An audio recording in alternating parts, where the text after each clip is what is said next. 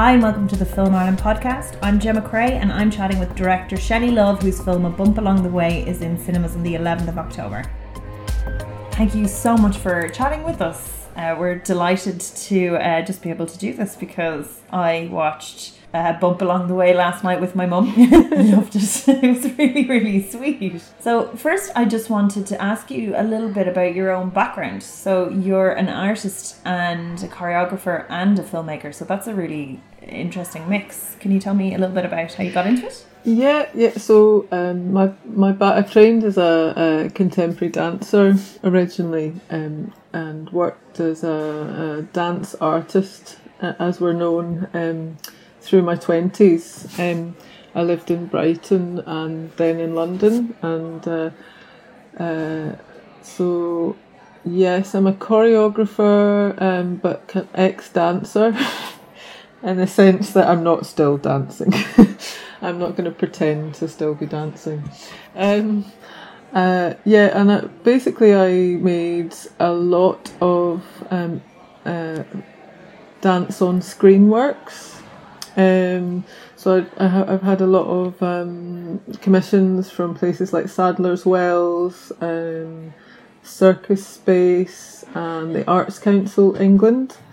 Um, so a lot of my early film works um, that you might see on my website are um, me working as an artist filmmaker, and the works are kind of specially commissioned to work with physical performers. Usually, um, the films are kind of arise from a situation. So, for instance, I'd be asked to come and work with 15 circus performers at a circus school given two weeks to work with them to devise, write, and then direct a screen based work. So, um, a lot of my sort of earlier artwork is um, made through quite a different process. Um, yeah, so uh, that's my sort of background, and then I I built up a showreel really of, of art films, lots of short films, and then I directed music videos and a number of commercial films, and um, then have been looking to move into drama for quite some time, having directed about 30 jobs. I call them jobs rather than, than films. So, um, yeah, so that's really how I came into um, directing drama from, from the weird end of things it's a very interesting thing, but I suppose they're both such visual art forms. Mm. You know, and and just wondering as well, um, personally, just with your own background, how do you feel almost like body language and the physicality affects the emotion of a piece? Um, well, I think I have a, I suppose I have a natural eye. Like my eye is naturally led. We're all different at what in, in the way that we receive information, but um, I I know that I pick up on a lot of subtle details and moments of you know um, small gestures and things, and I suppose in my head they're still choreography. Um, so I, I don't think I'm answering your question. What was your question? oh yeah, just just your own kind of sense of uh, the the physicality. Like, are you tempted to, to step in and forensically block just with your own background uh, the, the, performers yeah. in on a camera or would you let things flow a little bit yeah well i think i didn't go to film school and um, i learned everything on the job very instinctively um, i've also been a performer myself um, and an actor uh, uh, quietly don't tell anyone um, so um, i guess yes i do um, my strength is in if I'm allowed to direct in the way that I want to direct. Um, if it works for everyone in the room, I would probably choose yes to to walk through and block it physically because that's the way I sort of instinctively feel through the scene. And I know I'm not the only one to do that, so I think you just some people are more heady than others. I'm more of a physical being, um, and it's something that sometimes I think some people might find it a little bit odd. Um, but I, I really believe in it. Uh, I think I think however you work, you should work with your strengths, and that's and that's something that works for me. And can you tell me a little bit about how you um, got attached to a bump along the way? Um, so I was living in London for uh, sort of 18 years working as a director and um, um, I'm originally from the Highlands in Scotland um, but my parents are from Northern Ireland and they had moved back to their hometown in Bangor and um, I um, when I became pregnant um, at the ripe old age of 41 um, I decided to um, move to Bangor just for the first couple of years um, of my little boy's uh, life, just to be closer to grandparents. And also, I'm a single mum, so um, grandparents are particularly important, I think, uh, if you're lucky enough to have them. Um, so I moved to Northern Ireland to have my son, um, thinking really that I I might you know that Northern Ireland's a, a bridge, um, uh, you know just a place that I might be for a couple of years. So I had been looking after my son for about one year, um, and uh, looking after my baby for one year, and thought it was about time that I came out of my nest. and started to network a little bit. So um, Louise Gallagher had um, been in touch, and we we uh, met up for coffee, and it was uh, literally just to say hello. I'm here. How's about you? Um, as they say here. Um, and uh, Louise had just come on board a bump along the way, and as a producer and um, on meeting me, I was telling her my story, which is that I'm a single mum in my 40s, and my son Otto was with me in the cafe. And she said, "It's it's off, this is a bit strange because I've just come on board this project, and it's about a single mum in her 40s. Um, so so there was a little bit of um, a coincidence there, and uh, so at that point, Louise said, "Oh, maybe you know, it might be a good idea if you come in for an interview." Um, so I did, and the following week I went in for an interview and came on board as the director on the project. And at this point, so that would have been in the May, and the shoot was in October. And um, so from May through to I think August, there was still the last stage of script development to go. So I was involved in in that part of the process, um, and then yeah. And I, I, I saw that before I even watched the film that it was a really really strong female led project, and you can just even tell by the reading of it that it mm-hmm. is. I think, and it's so important to get women's voices behind. I know there's we're a lot more likely to hear women's stories now, but it's not always women telling them. And I think specifically something like this, a, a small, real story, it's so important to get it right because it affects so many people and it's it's so true mm-hmm. to people's mm-hmm. lives mm-hmm. that you can tell instantly if something isn't authentic or has that concept of mm-hmm. truth behind it if that makes sense but it was it was lovely to watch and mm-hmm. it was yeah, you got the sense that everyone had sort of been in a similar situation when you were watching it because it just felt true. it felt very comfortable to watch. Good. That that's that's good to know. And I was just wondering as well. So you come on board the project. I presume you're workshopping the script for the last phase of it. What's the next mm-hmm. step then? Do you guys start casting it first? Do you start storyboarding, working on visuals? How would you prep for a project like this?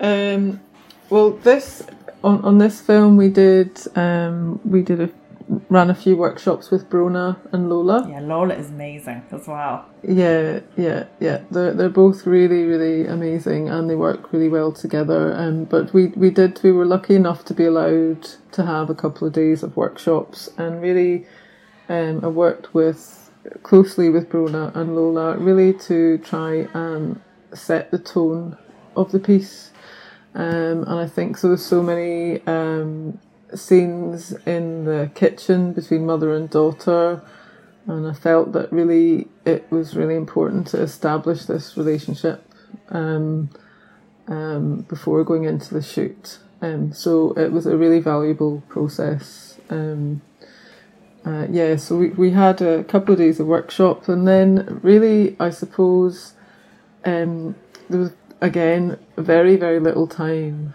for prep and every every project that I've ever done, something I always recognise and think why I've never ever given enough time as a director because the majority of your time is taken up with meetings with HODs. Yeah.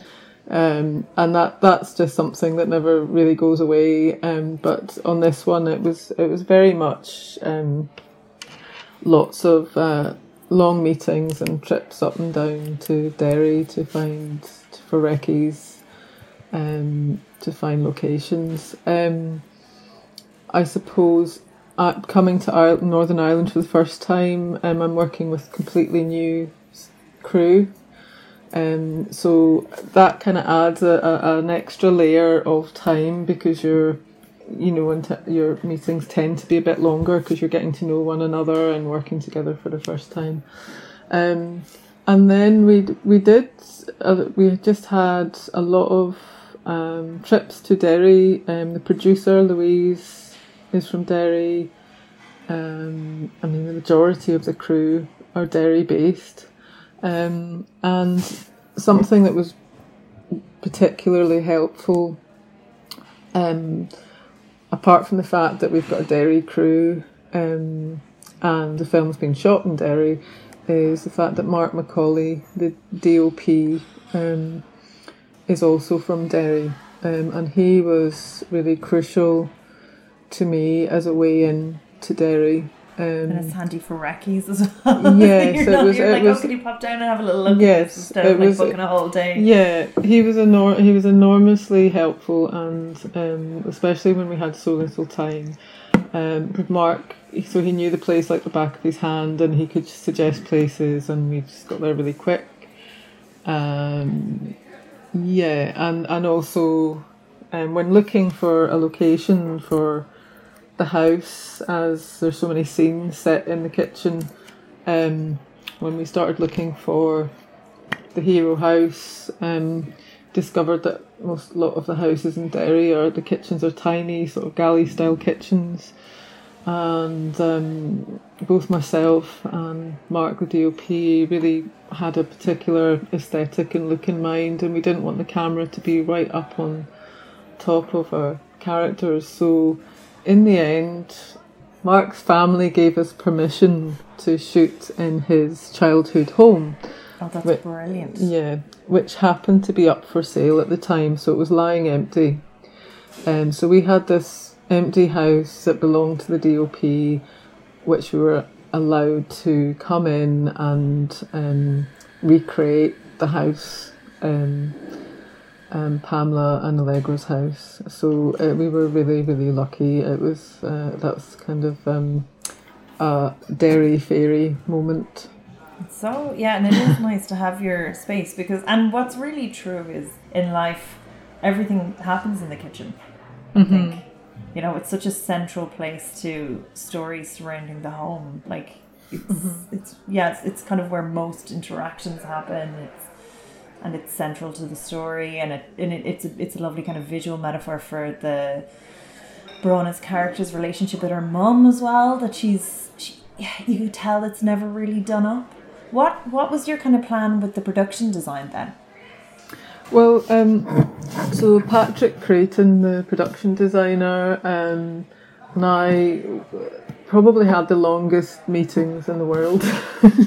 um, but um, it's a very, very important um, element of the film to me. I suppose I'm quite, I have come from quite a visual background, so although I didn't want um, the the visuals to take over from the drama, that was certainly not what I wanted. I I really did want to feel the the history and the relationships in that home. So I wanted the, the house to feel like it had belonged to another generation and really to feel the presence of Pamela's mother in the house. Um, it's quite um, it's quite subtly there in the script, but as a backstory, Pamela had quite a difficult relationship with her mother, um, which, as we all know, our relationships with our parents and our families really do affect how we feel about our, ourselves and how we conduct ourselves in our lives. Um, so, you know, the whole story about Pamela being bullied and maybe not having much self esteem could well have come from from her her mother um, and her um, terrible relationships with her partner as well. So that makes perfect sense. Yes, yes, and also it's one it's one of those you know things that uh, you, you want to suggest. You don't want to spell out to people, but you want to suggest through the fabric of the film. Um, and I suppose why why do we end up in the relationships that we end up in? Why do we choose the relationships we end up in? Usually, there's something in those relationships that we've seen before, um, or we felt before. So, yes. So, the the so in terms of the production design, um, we I we looked at a lot of um, um, I suppose houses in Derry from a certain period um, and um, brought those together. And um, and really, Patrick um, and his team um, did a, a, beautiful job in a very short space of time. And to, they built the kitchen into what would have been, I think, the dining room or living room.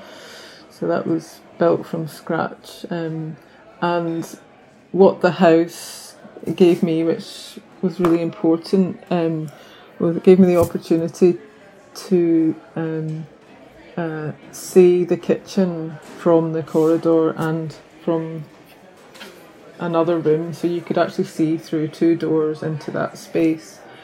Um, and because um, I really wanted to sort of play with the you know, the, the, the, the relationships and the spatial tension between mother and daughter in the space. So again, it's one of these things that hopefully the audience aren't thinking about, but as a director, it was an important part of it is to have that space to play with between the camera and our characters.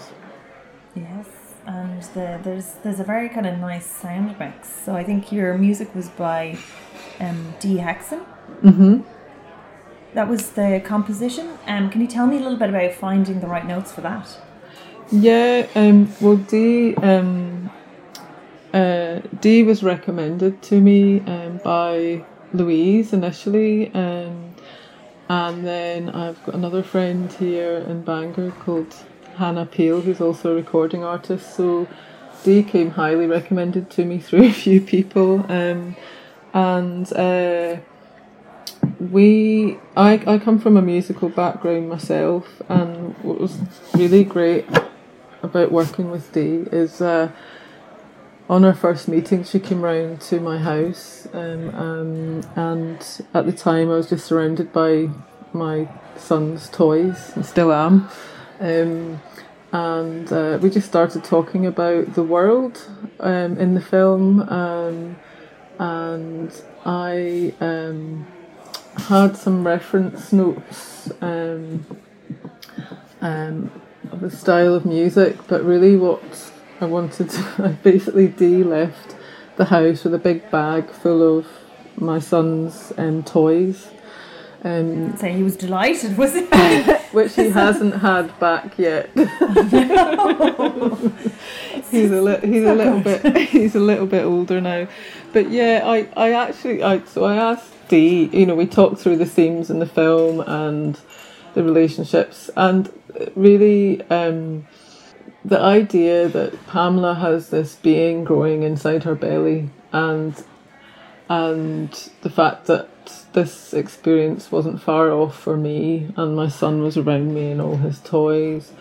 Kind of wanted to create a sort of musical motif for this um, little being inside of her, and that's where the musical the the toys so the toys that could create some of the um, the sounds, the samples to be used within the the main track.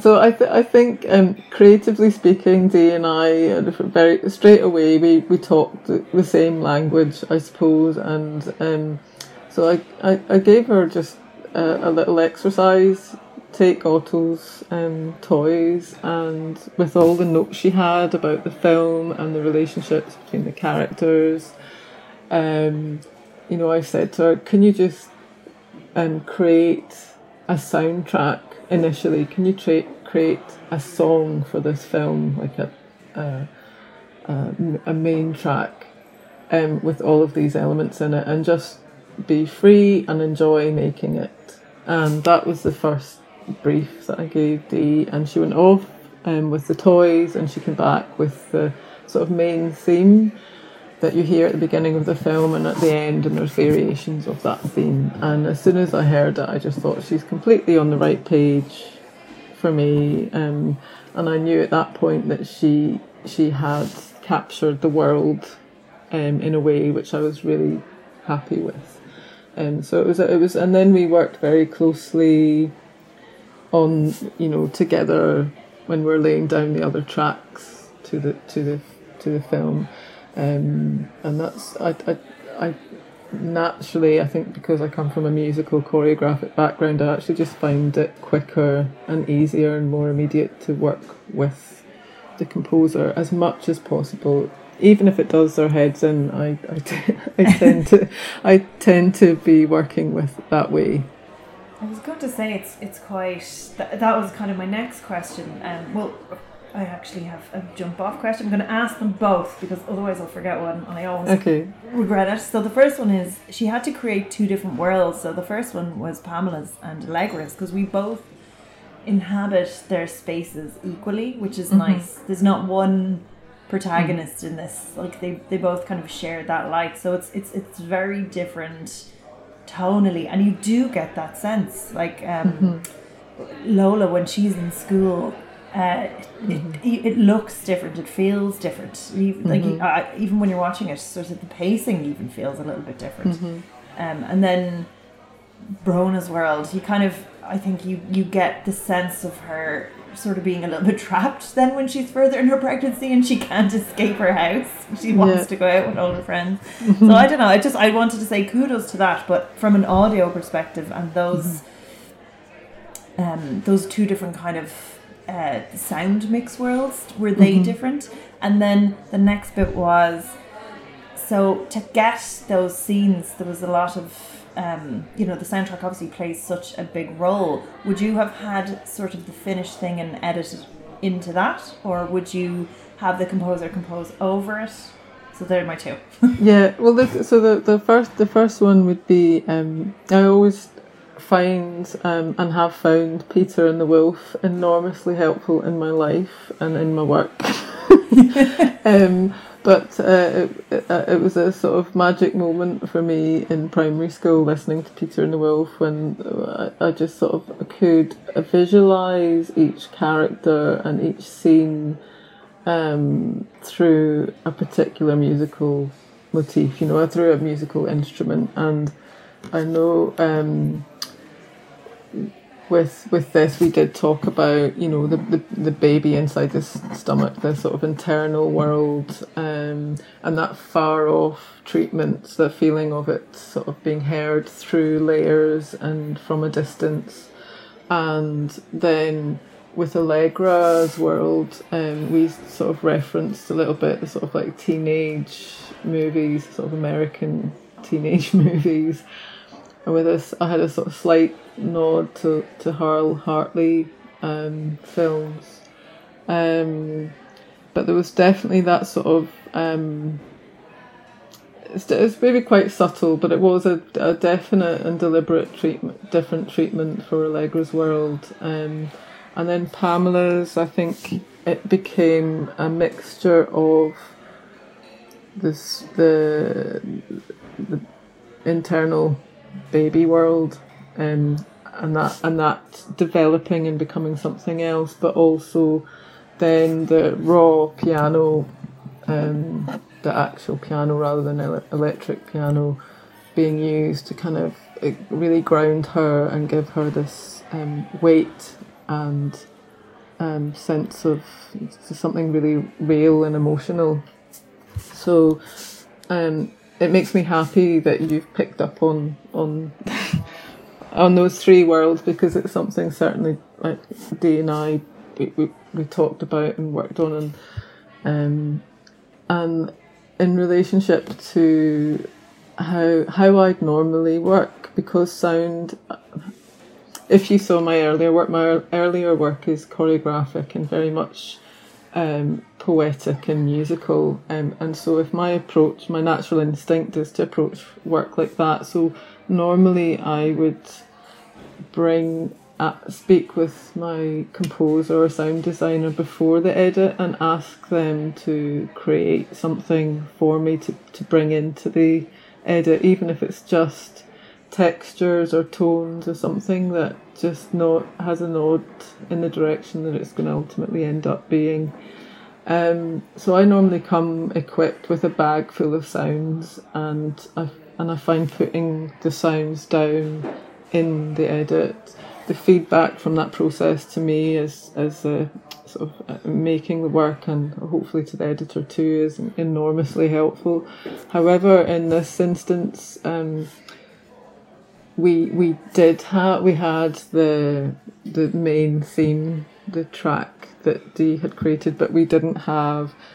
Um, really, we didn't have enough time in the edit to accommodate all the sounds in the way that I would normally like to work, just because there was just so much to do in terms of story. So with the editor, with Helen, Helen Sheridan, um, really, really brilliant editor, um, and very lucky, I think, to have um, and landed again, with her. another strong female role telling a female like you don't always get that many in one film? No, no. Um, and I and I think it's certainly it's what I think. You know, when I went for the job, I, I felt really determined to get it because I thought this, apart from the fact that I had a lot in common with the story, I just felt that it really wouldn't be right at this time to tell the story um, with a, a male director. I don't like to say that, but I really felt determined to, to get the job.